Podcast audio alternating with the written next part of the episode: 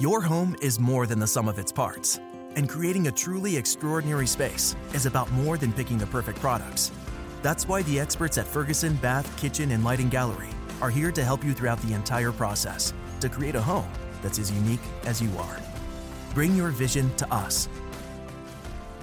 Schedule your showroom consultation and see more from brands like Monogram at build.com/Ferguson. With a Planet Fitness Black Card, you don't just get a great workout, you get a great perk out because your membership is packed with perks. Join for just $1 down and $24.99 a month. Sign up for the Fiat Black Card for $1 down and get all the perks. Deal ends November 22nd. See Home Club for details. Benissimo, il podcast di oggi dobbiamo vederlo anche un po' come il continuo del precedente, nel quale abbiamo evidenziato l'incontro tra Xi Jinping e Putin. Quest'oggi invece noi parliamo dell'accordo tra Iran e Arabia Saudita, che è stato veramente molto interessante e che potrebbe, non per certo, ma potrebbe segnalare un inizio di cambiamento di equilibri del Medio Oriente e non solo. Tra l'altro a brevissimo, tra qualche settimana insomma, pubblicheremo sul canale YouTube un video dedicato alla storia dell'Iran, in particolare la storia contemporanea, quindi tutta la questione dello Shah, delle ingerenze esterne, di Khomeini e quant'altro. È un mega episodio che durerà non so quanti minuti, credo 40. Ma oggi parliamo appunto di questo accordo tra Iran e Arabia Saudita, che sono due nazioni con radici culturali e religiose profondamente diverse per quanto uno possa credere che siano simili. Cioè, se l'Iran è una repubblica islamica oggi a maggioranza sciita, il regno dell'Arabia Saudita, come molti di voi già sanno, è il vessillo della fede sunnita. Tali differenze non solo, ma più che altro le questioni più pragmaticamente politiche, hanno prodotto negli scorsi decenni tensioni, conflitti tra i due paesi, che sono in costante lotta tra di loro per avere una leadership salda e forte nel Medio Oriente. Subito dopo la rivoluzione del 79, quando fu rovesciato l'ultimo Shah di Persia, Mohammed Reza Pahlavi, la dichiarata intenzione della nuova repubblica, stavolta guidata dall'Ayatollah Ruhollah Khomeini, nel diffondere la corrente sciita nella regione, fu in principio all'origine delle prime fratture con Riyadh, ma non l'unica. Consideriamo poi comunque che lo stesso Khomeini si distaccò completamente dall'asse occidentale che invece Pahlavi, lo Shah, aveva intrapreso, e questo contribuì ad allargare la frattura. Non a caso i sauditi appoggiarono l'Iraq di Saddam Hussein nel lungo conflitto che lo pose al vicino negli anni '80, al vicino Iran. Dopo una breve parentesi poi di relativa pace, le relazioni tra iraniani e sauditi peggiorarono di nuovo all'inizio del millennio, di fronte alla prospettiva, avversata fortemente in primis da Stati Uniti e Israele, che Teheran potesse dotarsi di armamenti nucleari. E certo non contribuiva a distendere quelle tensioni dovute al persistente sostegno dell'Iran a tutti quei gruppi sciiti che erano e sono presenti in Iraq, nel Libano e anche in altri paesi dell'area. Pensiamo all'ultimo teatro di scontro che si è aperto con lo scoppio in Yemen nel 2015. E ho voluto menzionare proprio lo Yemen perché ora come ora io mi sono posto la domanda, lecita presumo, di chiedermi se effettivamente l'accordo porterà qualche spiraglio di pace nello Yemen dopo 8 anni di guerra devastante, nonostante la tregua dell'aprile 2022. Certo è troppo presto per dirlo, ma ben difficilmente, almeno questa è la conclusione a cui sono arrivato al momento, si arriverà al risultato se nessuna delle due parti saprà cedere su questioni politiche, ideologiche, religiose, che sono apparentemente inconciliabili. A questo punto noi possiamo comprendere come l'annuncio del 10 marzo circa il prossimo ristabilimento delle relazioni diplomatiche, che vi ricordo tra Iran e Arabia Saudita sono state rotte nel 2016 a causa dell'esecuzione in Arabia Saudita di un leader religioso sciita, Nimr al-Nimr, possa rappresentare un importante e forse inatteso punto di svolta, non solo per i diretti interessati ma per tutto il Medio Oriente.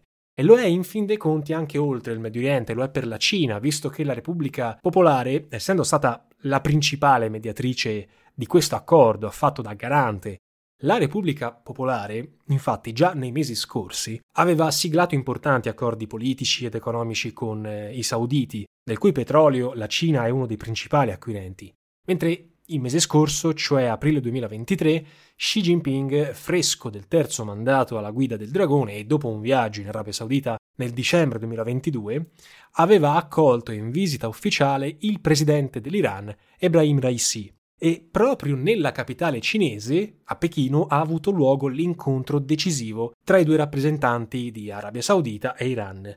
Nel corso di questo incontro, signori miei, è stata siglata l'intesa di massima.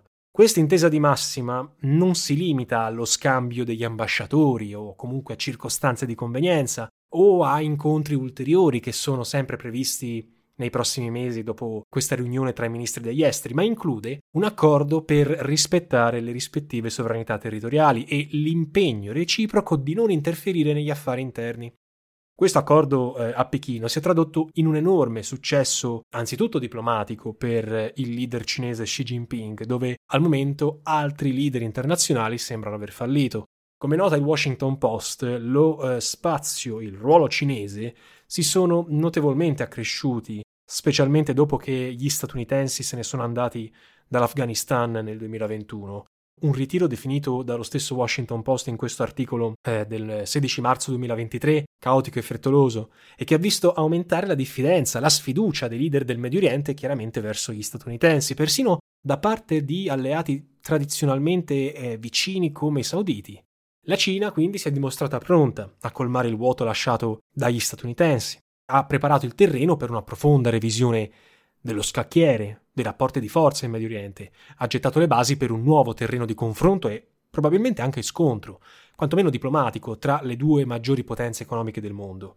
L'esperto geopolitico Michael Singh, concludendo la sua analisi su questo articolo del Washington Post, riferendosi alla strategia statunitense in Medio Oriente, esorta a un cambio di passo, e qui lo citiamo. Forse, dice Singh, questa è la cosa più importante di tutte, dobbiamo raccogliere la volontà di sostenere le nostre parole con l'azione, pena il rischio di favorire la Cina, dimostratasi assai più veloce nel fornire risposte e supporto ai paesi dell'area, e potrebbe non essere l'unico risultato, visto che già si parla di una nuova iniziativa, sempre con la regia cinese, per riunire l'Iran con 6 paesi arabi del Consiglio per la cooperazione del Golfo, dimostrando ancora una volta che la Cina potrebbe riuscire dove l'America ha fallito.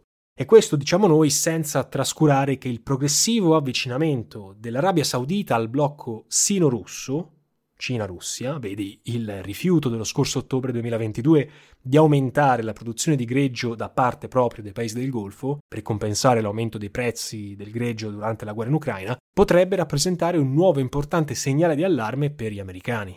Aggiungendo che quest'intesa potrebbe persino far scaturire un'alleanza militare tra Repubblica Islamica, Cina e Russia, la quale Russia potrebbe aiutare l'Iran a esportare in sicurezza il proprio petrolio e gas nei paesi sanzionati, oltre che portare a una definizione del famoso accordo sul nucleare del quale già abbiamo fatto un episodio del podcast in merito.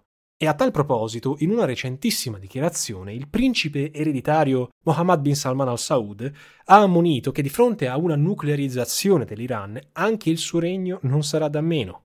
Come ricorda Fabio Massimo Parenti, professore associato di studi internazionali presso la China Foreign Affairs University di Pechino, il riconoscimento ufficiale del grande lavoro diplomatico svolto dai cinesi, perché comunque in ogni caso, che se ne dica della Cina, questo è stato un grande lavoro diplomatico, arriva dalle Nazioni Unite, dall'Unione Europea e da diversi altri governi, il tutto nettamente in contrasto con gli Stati Uniti che hanno svolto un ruolo altamente, questo dice il nostro Parenti, destabilizzante in Medio Oriente, con la Cina che ha adottato un approccio completamente diverso. Per il momento ha promosso il dialogo e la cooperazione, chiaramente in ottica economica, per carità. Un altro analista, Andrew Koripko, scrive: gli ultimi sviluppi di questa intesa potrebbero potenziare i processi di de-dollarizzazione nel caso in cui le superpotenze petrolifere, Russia e Arabia Saudita, si alleino con la superpotenza latente del gas, l'Iran, per vendere le relative risorse in valute diverse dal dollaro, compreso lo yuan. Abbiamo poi un'altra dichiarazione importante fatta da Piero Ortega, giornalista, analista e studioso di politica estera, che dice: la contrapposizione di Biden con i sauditi sui diritti umani, con le frizioni con l'OPEC sulle quote petrolifere e la pressione esercitata su molti paesi affinché si, tra virgolette, allineassero alle visioni di Washington, hanno reso arduo ritrovare il ruolo perduto dall'America.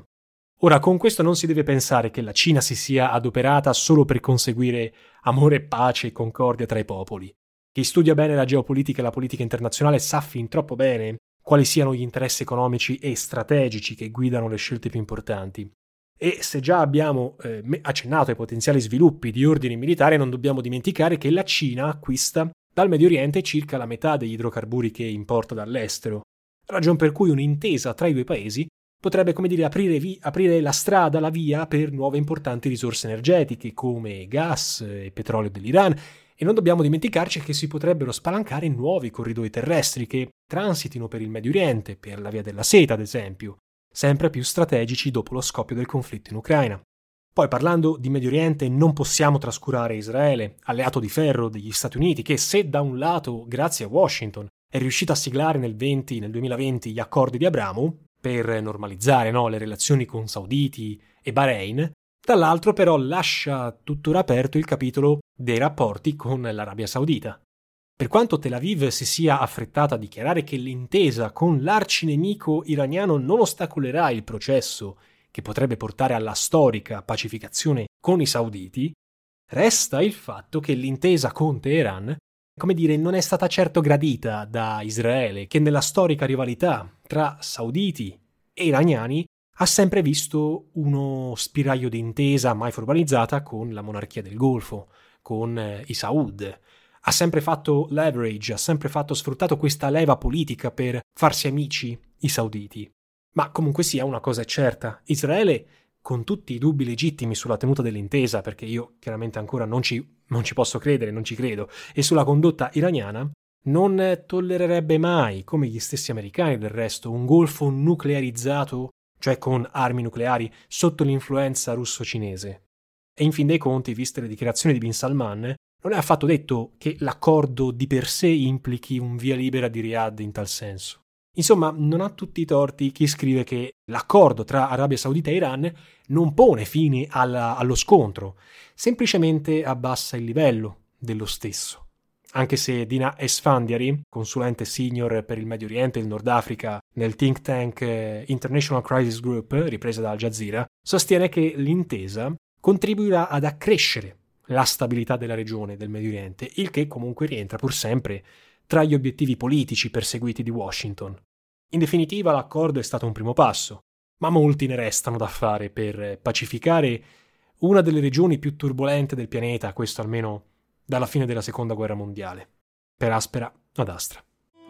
Your home is more than the sum of its parts, and creating a truly extraordinary space is about more than picking the perfect products. That's why the experts at Ferguson Bath, Kitchen, and Lighting Gallery are here to help you throughout the entire process to create a home that's as unique as you are. Bring your vision to us. Schedule your showroom consultation and see more from brands like Monogram at build.com/Ferguson. With the Planet Fitness Black Card, you don't just get a great workout, you get a great perk out, because your membership is packed with perks. For $1 down and $24.99 a month, you'll get perks like access to any of our 2,400 clean and spacious locations. Bring a friend anytime and both work out with tons of equipment that'll give you that big fitness energy. Relax on the Black Card Spa and more. Work out and perk out with the PF Black Card. Join for just $1 down and $24.99 a month. Sign up for the PF Black Card for $1 down and get all the perks. Deal ends November 22nd. See Home Club for details.